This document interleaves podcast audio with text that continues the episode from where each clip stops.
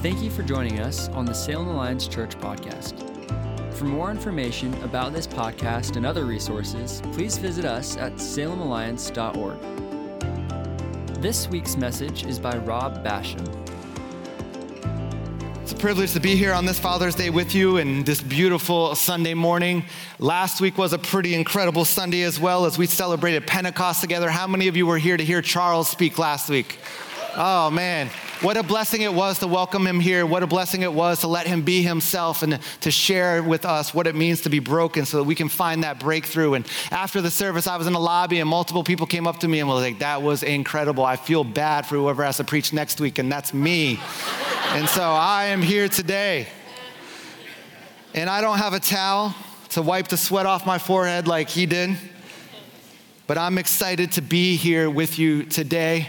And if getting to follow him was not enough, today we kick off an incredible sermon series on the topic of anxiety.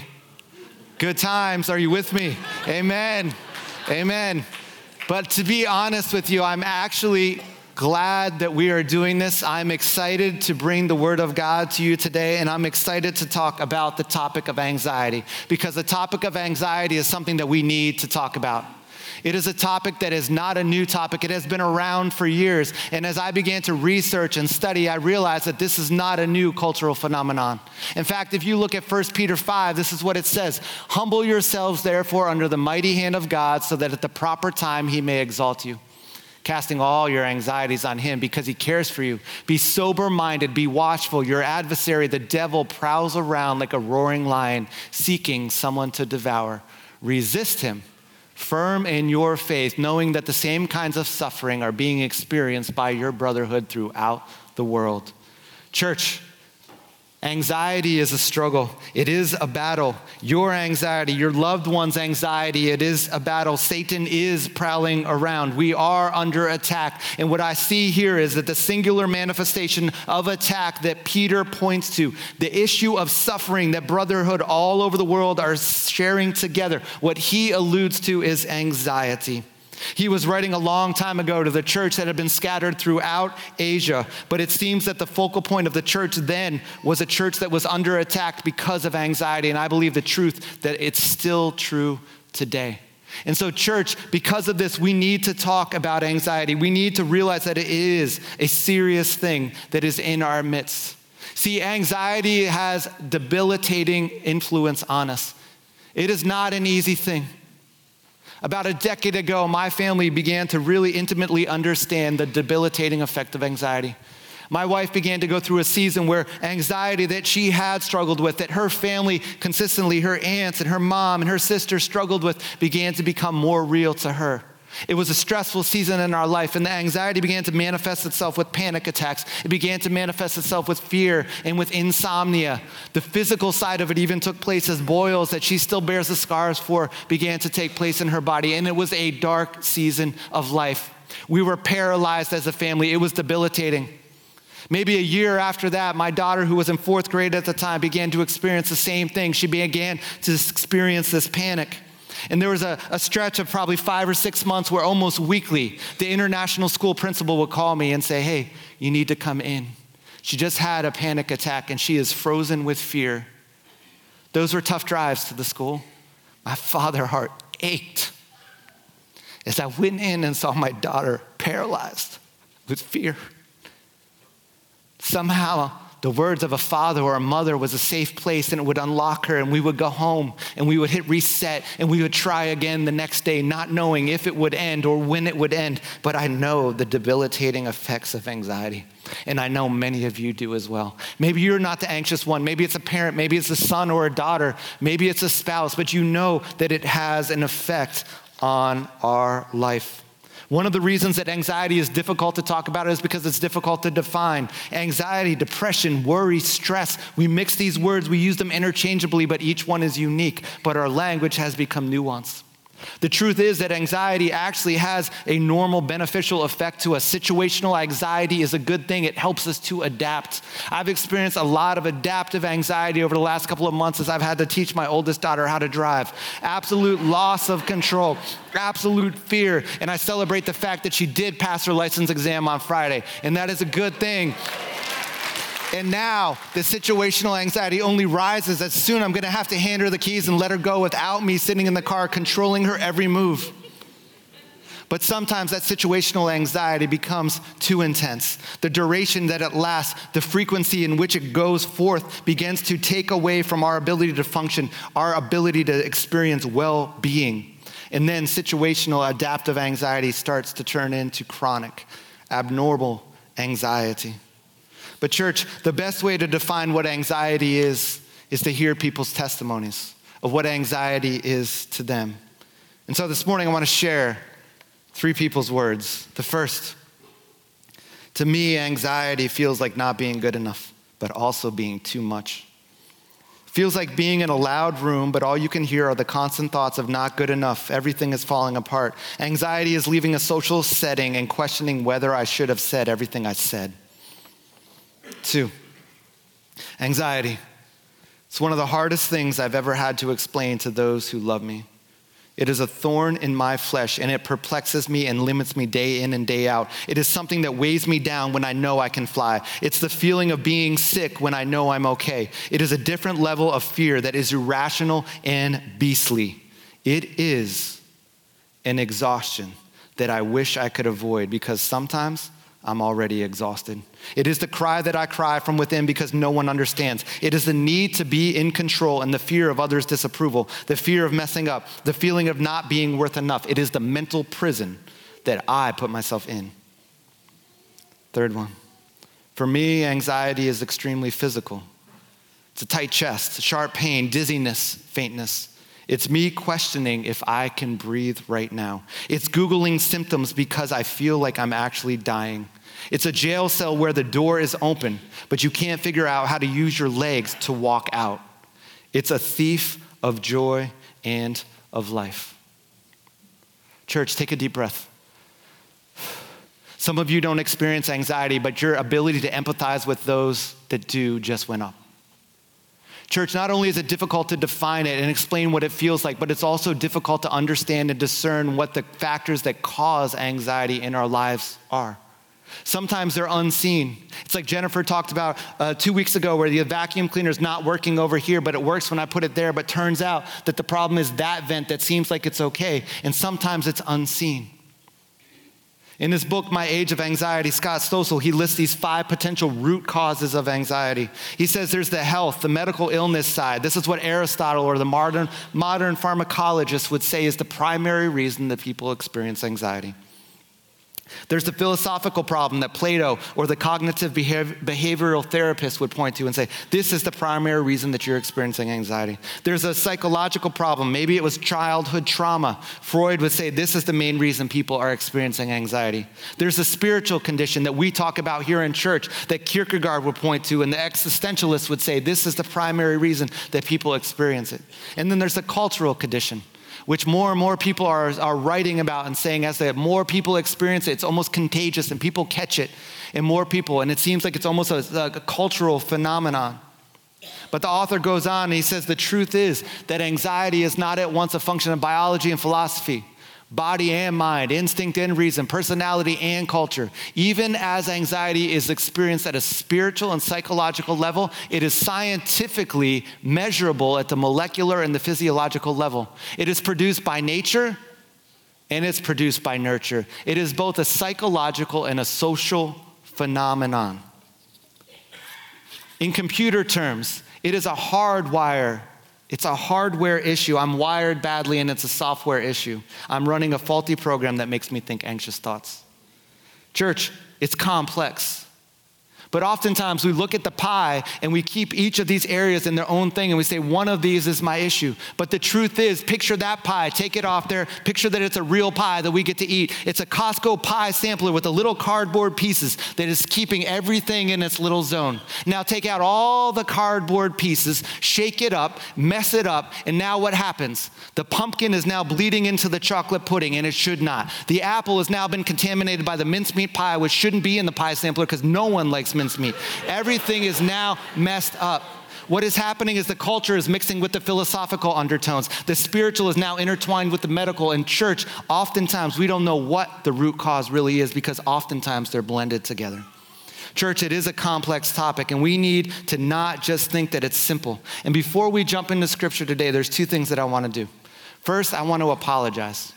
I want to apologize because many of you have grown up in Christian homes where to struggle with anxiety or depression was a strange sign of weakness or lack of faith. You were told to trust more, to figure out what sin in your life was causing it. You were told to read specific scriptures and declare them over yourself. You were told to stop it. You were told, don't worry, his eye is even on the sparrow. And while many of those have truth in them and are steps that we should take, they were even given to you by well-meaning people. It was not what you needed. In fact, it brought a level of condemnation, and all you needed was a listening ear. But church, as Christian leaders, we have often oversimplified anxiety, and we have offered simple fixes. I'm sorry that we have done this. I read too many articles, too many sermons that I listened to in the past couple of weeks that gave these simple fixes. A plus B equals a guaranteed fix and freedom of anxiety. We have limited it to a lack of faith issue in church. I don't think it's just a lack of faith issue. I think it is more complex than that. And I hope that you realize you aren't alone if you are an anxiety sufferer. You are normal and you are part of a complex battle that is happening. Second, those root causes that we were looking at that may be a cause of your anxiety. Can I just say that today we are in a spiritual house, and I'm going to concentrate primarily on the spiritual root cause, but can I just encourage you, your anxiety that has been plaguing you, your struggle with it, would you please consider that part of it could be not a spiritual issue? Part of it could be psychological. Part of it might be health. It might be medical. And there are doctors and psychiatric nurse practitioners, and there are counselors, even in our midst, that God might be asking you to go see because they too are part of his healing arsenal. And so, church, would you consider that your struggle is more, that it is more than just a spiritual condition? Would you consider pharmacology and some healing prayer? Would you consider learning some new techniques to take your thoughts captive, but also some spiritual warfare? Could you consider that you need to break some family generational stuff, but you also need to buy a sun lamp off Amazon because you live in Oregon? Could you realize that maybe it's a combination of all of these things, but would you not limit it to just the spiritual realm? Church, as we launch this series, it is our goal to release hope and to help you find new levels of freedom, to help us find new levels of freedom of the anxiety that has been plaguing us. And so today, we bind the enemy from twisting any words and throwing them back at you with condemnation. And instead, we open ourselves, our hearts and our minds. Speak your peace today, Lord. Come, Holy Spirit. Speak to us through your word in Jesus' name. If you would, turn with me in your Bibles to 2nd Chronicles chapter 20. 2nd Chronicles 20. If you're using the Pew Bible in front of you, that's found on page 376. If you're looking for it on your YouVersion app, scroll down. You'll see Kings. After Kings, you'll come to Chronicles. I think I'm right with that. But we're going to learn a little bit about this guy named Jehoshaphat today. Jehoshaphat was a king. The kingdom of Israel was divided in two. There was Israel and Judah. He is the king over Judah at this point. We know a lot about him. He followed his father Asa to the throne. And we know in chapter 17, it says that he was a good king. He was deeply committed to the ways of the Lord. He removed all the idols and shrines from the kingdom. The Lord's favor was on him. Chapter 18, we know that he had a little hiccup. He decided to enter into a pact with Ahab, the king of Israel. They went to war, even though a prophet of the Lord said, don't go to war. They went to war anyway. They were defeated. He recovered well from that. He came back before the Lord. He humbled himself. He began to hear God was saying, draw the people back to me. He put priests and judges in all the villages. Things are good where we pick up the story. The favor of God is on the kingdom. It's on their king at this point. All that is about to change. 2nd Chronicles 20, verse 1. After this, the armies of the Moabites, Ammonites, and some of the Menunites declared war on Jehoshaphat. Messengers came and told Jehoshaphat, a vast army from Edom is marching against you from beyond the Dead Sea. They are already at Hazan Tamar. This was another name for the Engedi. Jehoshaphat was terrified by the news. Pause right there. Pause. Let me just stop for a minute because Jehoshaphat does a great job handling the distress and the anxiety that he's under. But I just want to let you know, if I was king of Judah at that time and I heard this news, situational anxiety is happening pretty big for me right now. And let me let you into what my self-talk would sound like. Lord, why are you doing this? Have I not done everything you asked me to do? I removed all the shrines. I put the judges in place. More people are following you than when my father was king. This seems a bit unfair. Why are you doing this to me? It's because of that pact that I made with Ahab. Lord, I ask for your forgiveness for that. Have I not paid enough for that? What about all my friends that died in battle? I thought I failed. I failed my people. You've got a better leader. You're taking me out. I deserve to be taken out. But what will my legacy be? What will they write about me? Lord, don't let this happen. And maybe when I'm done in my self-talk, thinking that the world revolves around me, when I'm done catastrophizing, we're making this a word. When I'm done sitting under condemnation that is actually from the enemy, when I'm done trying to control the situation that I do so well, when maybe by the grace of God, I take my thoughts finally captive, then I move forward and maybe then I deal with my stress and anxiety the ways that Jehoshaphat does here. And who knows, maybe he struggled just like I would. Maybe he had an anxious, restless night of sleep before he moved forward. But we see that he was troubled. We see that he was anxious and he begged the Lord for guidance. But what I want us to see today in his life are three things that he did. These are not magical steps that if you do A plus B plus C, I guarantee freedom from anxiety. No, that is not what we're talking about today. Today we are simply looking at a good king's posture. His posture and how he set himself up to walk through the struggle of distress and anxiety. And so we pick the story back up in verse 3, and we'll put it on the screen. In verse 3, Jehoshaphat was terrified by this news and begged the Lord for guidance. He also ordered everyone in Judah to begin fasting, so people from all the towns of Judah came to Jerusalem to seek the Lord's help. Jehoshaphat stood before the community of Judah and Jerusalem in front of the new courtyard at the temple of the Lord, and he prayed. O Lord, God of our ancestors, you alone are the God who is in heaven. You are the ruler of all the kingdoms of the earth. You are powerful and mighty, and no one can stand against you. The first thing that I see Jehoshaphat do here is he appeals to God's sovereignty. He appeals to God's sovereignty. And this is a big deal because he declares it is your rule, it is your reign. The word reign is even there in sovereignty. This is a powerful word because he is saying to his God, you are the supreme authority. You have jurisdiction over the issues that I'm facing right now. This deal that these armies are coming, this is under your jurisdiction. I submit to your power. I declare that you are the one that is sovereign. I believe that trust can only rise when we look at who Christ is and we see his sovereignty in every situation. When we behold his power, when we behold his beauty, when we behold his majesty. It is a reminder of our place in the world, which I realize in itself can release anxiety for some of you. But stay with me. Because one of the reasons that we appeal to his sovereignty is so that when we see what the root cause of our anxiety is, when we call it for what it is, we can put it in its place and we can see where that is in comparison to his sovereignty. And that is a good place to be and a good posture to have. And that is what Jehoshaphat does. So how do we do this? How do we appeal to his sovereignty? There are multiple things that we can do to learn how to behold who God is better. But the best thing that I can think of, the way that we can implement this is by worshiping. And we'll worship in a couple minutes. And when we do, would you appeal to his sovereignty? Worship is what helps us fight through the struggle. Worship helps recenter us. It shows us his place in the battle. It says, you've done this before. Would you do it again? So I encourage you to worship through the struggle, sing of his authority, his power, his majesty. And in faith, believe in his reign over your anxiety. During our family's difficult season, we would have worship music playing 24/7. We would just play it all the time. And really it was these two Hillsong albums that we were given. We would play it all the time. And let me tell you, they helped us recenter over and over. They helped us declare things that we were having trouble believing at the time about who God was. And honestly, to this day, I can't worship to those songs anymore, partly because it was sacred for that season in life and partly because it gives me post-traumatic stress.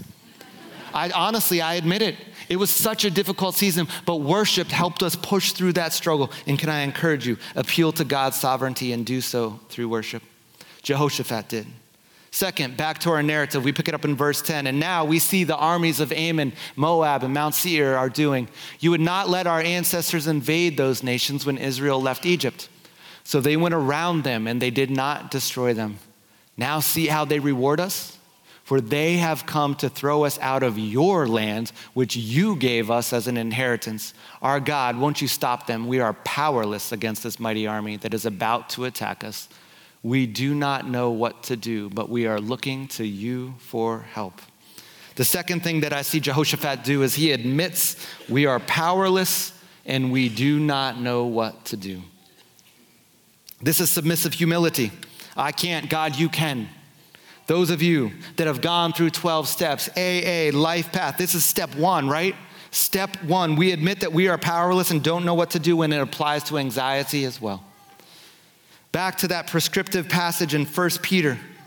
Humble yourselves, therefore, under the mighty hand of God, so at the proper time he may exalt you, casting all your anxieties on him because he cares for you. Church, we are told not to run from our anxiety. No, we don't numb from our anxiety. Nope, we resist with humility the anxiety that we are struggling against. We come under God's mighty hand. We are to cast it on Christ. This verse has been big for me. 1 Peter 5 has always been big. But as I prepared for this, I realized that my way of thinking unconsciously was absolutely messed up and wrong. To cast my anxieties on God means that I need to like fishing, cast them far out. It means to cast, to violently throw my anxieties onto God, implying that he is far away from me when I am struggling. But church, we have the word cast here is used one other time in scripture. It is used when the disciples go to get the call that Christ is going to ride into town for the triumphal entry on. And they cast their cloaks onto the animal. They tie them. It says they literally tie them on to the animal. We are told to tie our anxieties onto our Lord and Savior, which means that he is in close proximity to us when we do it. We have done nothing that pushes him far away. He is there with us, walking through it with us. Church, casting your anxiety on God is not simply a step of obedience after you humble yourself. It's the process you take in order to humble yourself. Oftentimes, living in the Middle East, we would do these camping trips, and sometimes we would have a donkey or a camel that would carry some of the equipment into the desert with you. And a lot of times, I remember one time hiking, and I remember I had a heavy pack on, and I saw that camel, and I didn't want to burden him with anything more because I feel bad for these camels, even though they're horrible animals. And this camel, I just remember, and so I'm just walking with my pack, and you're walking in sand that's not compact, and it takes a little more out of you than you think. And so the 2-mile mark, my pride began to dissipate. I said, you know what, Mr. Camel, I'm going to tie my pack on you. You were created to carry these types of things. You have a perseverance and ability to be able to do this, so I gladly give you my pack. Church, oftentimes it is our pride that we want to carry it as long as we can. But can I encourage you to let Christ carry the heavy baggage? And when you do, understand it's actually worship and it's humble submission. So let him carry the bags. Admit you are powerless and don't know what to do. It is freeing. I can't, God, you can. Back to the narrative, and we pick it up again in verse 13. Verse 13, as the men of Judah stood before the Lord with their little ones, their wives and their children, they were all there. The Spirit of the Lord came upon one of the men standing there. His name was Jahaziel, son of Zechariah, son of Benaniah, son of Jael, son of Mattaniah, the Levite, who was a descendant of Asaph. He said, listen, all you people of Judah and Jerusalem, listen. King Jehoshaphat, listen. This is what the Lord says. Do not be afraid. Do not be discouraged by this mighty army, for the battle is not yours, but is God's. The third and final thing that I see, the posture that Jehoshaphat takes, he deals with the distress and the anxiety in community. He seeks the counsel of others as he walks through the struggle. Church, don't fight this battle alone. Don't struggle by yourself. Do it in community. Discernment happens best when others are involved. There in community, it took a prophet of the Lord, Jahaziel, the only time he's mentioned in scripture, to help recenter the people, to bring a new level of encouragement to them. And oftentimes when we are stuck in the spiral of our anxious thoughts, we need someone to pull us out, or we need to courageously go to others so that we can get a better picture of the reality that surrounds us. When our family went through that season, many of our good friends actually left our city. Many of them returned to Australia and Britain and the US, and many of them returned because they were dealing with anxiety and panic themselves and could no longer stay. But we said, we need help. We are at a low point. We are in a dark season, so we traveled 2 weekends up to the capital, 4 hours through the desert, so we could surround ourselves with some safe community that we had known for years. And we said, we need help. We need you to pull us out. Should we stay? Should we go? Hear on God. Hear from God on our behalf. Speak to us. Worship with us. Pray over us. We need your help. Church, we need safe community to process this. And can I say that as a church, we have done so much better in learning that it's okay to talk about anxiety and depression. But there are still too many groups, too many families that still place this strange stigma on anxiety and depression sufferers. They don't understand it. The empathy isn't there. And to those of you that still place that stigma on your loved ones, that still place that level of judgment on people, it's to you and not the anxiety strugglers today that we say, stop it. Stop it. Church, we have to be open and honest about this struggle because many are dealing with it in our numbers here, and it is crippling. And we need to create trustworthy, non-judgmental, safe communities where we can process together, where we can be open and honest, where we can find healing and be recentered in community. It was a gift that Jehoshaphat had. Community was vital then, and community is vital for us. So find that safe community and don't journey along. The story of Jehoshaphat ends really well. And we don't have time to read the rest of the story, but let me summarize what happens. They hear that they are supposed to go ahead and march into battle against this army that's way bigger than they are, these 3 people groups that have combined to come after them. But they are told to actually lead the soldiers into army with a group of worshipers that will lead the way. And so they get the worshipers together, and the worshipers lead the way. And when they get to where they can see the armies, they declare these words, "Give thanks to the Lord, his faithful love endures forever." What happens next is those words are spoken, the worship is lifted, he is received as the majestic one, the one over all things. And all those armies turn on one another in confusion and fight each other, thinking that they're fighting the army that's coming. And peace and victory are theirs. It's a beautiful ending to the story. Peace is restored. And for many of you, peace has been restored to you. You have gone through seasons of anxiety that have dissipated. Some of you have battled with chronic anxiety, with chronic levels of depression, and it has been gone. It has been healed in Jesus' name. And we rejoice with you in that. And I ask you to tell your testimony to other people because that releases new levels of faith. But there are many in this room who don't have the happy ending that Jehoshaphat has. You have not had that peace yet restored. And you are struggling and you are persevering and you're trying to just make it through the next day. And some of you have conquered it to a level, but you still have a fear that it might come back again, and will you have the strength to beat it the next time? And you're in this room, and I get it. Psalm 40 is one of my favorite Psalms. I waited patiently for the Lord. He turned and heard my cry. He took me out of the mud and the mire. He put my feet on solid ground. Later it says he gave me a new song, and you are here today and you just want that new song, and you're just waiting for the new song, and you're sick and tired of waiting for the new song. But we cannot forget that Psalm starts with a man of God, a man who is just loved by his Savior, a mighty man saying, I waited patiently. And so to those of you that are still waiting patiently, one, I'm sorry that it hasn't come yet, but I bless you with perseverance. I bless you with courage as you wait for that new song. And when patience is running low, can I just encourage you, keep walking. It is a battle. It is complex. Understand that the root causes are likely numerous, but also declare that he is sovereign. Declare that he is sovereign and you are powerless, and find a safe community as you continue to journey. Church, we've committed that as we preach through anxiety in these next couple of Sundays, that every time we do, we're also going to extend an offering for healing. And those of you that have been attending Salem Alliance for any amount of time here in the recent years, we've seen God break out in physical, emotional, and mental healing over and over again. And we've been reading these testimonies. And the good news is we believe and we know God still heals. And we know that on the cross, he paid for not only our sin and our shame, but also for our sickness. And the good news today is that all those different underlying reasons that were in that pie chart, all of those, he paid for all of those with his death and resurrection. His blood covers all of those. We don't need to discern which ones or which combination of they are. We simply need to have faith and ask our Father God to heal us. And so today I extend that invitation to you.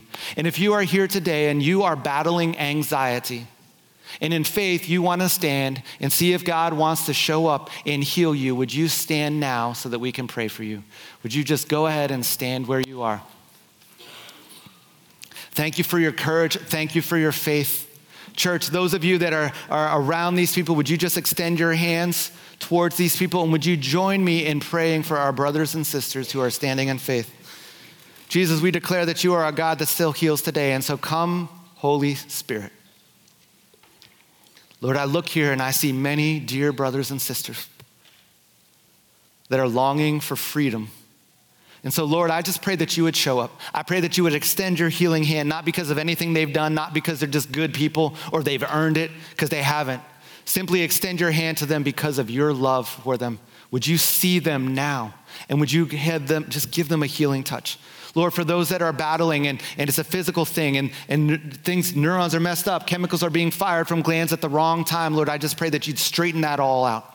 I pray physical healing over them now in Jesus' name. For those that it's a family thing that's been passed down from generation to generation, I break that generational deal right now in Jesus' name. For those that can't sleep and are battling insomnia, I break that in Jesus' name. I pray healing and deep rest over you. For those of you that are struggling and fear is gripping you, I just bless you with the peace of Christ. Jesus, come, see your people and come and heal because you love them. In Jesus' name, amen. Thank you for joining us on the Salem Alliance Church podcast. We are a community of believers located in downtown Salem, Oregon, and we are passionate about our city being a city at peace with God. If you have a request that we could pray for, please email us at prayers@salemalliance.org. If you'd like more information about this podcast or other resources, please visit us at salemalliance.org.